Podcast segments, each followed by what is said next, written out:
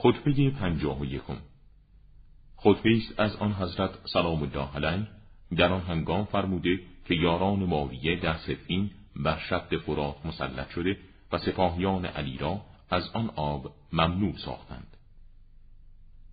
آنان شما را به میدان نبرد طلبیدند، یا به ذلت و خواری و از دست دادن موقعیت حیات خود تندر دهید، یا شمشیرها را از خونهای آن نابکاران سیراب کنید تا از آب سیراب شوید.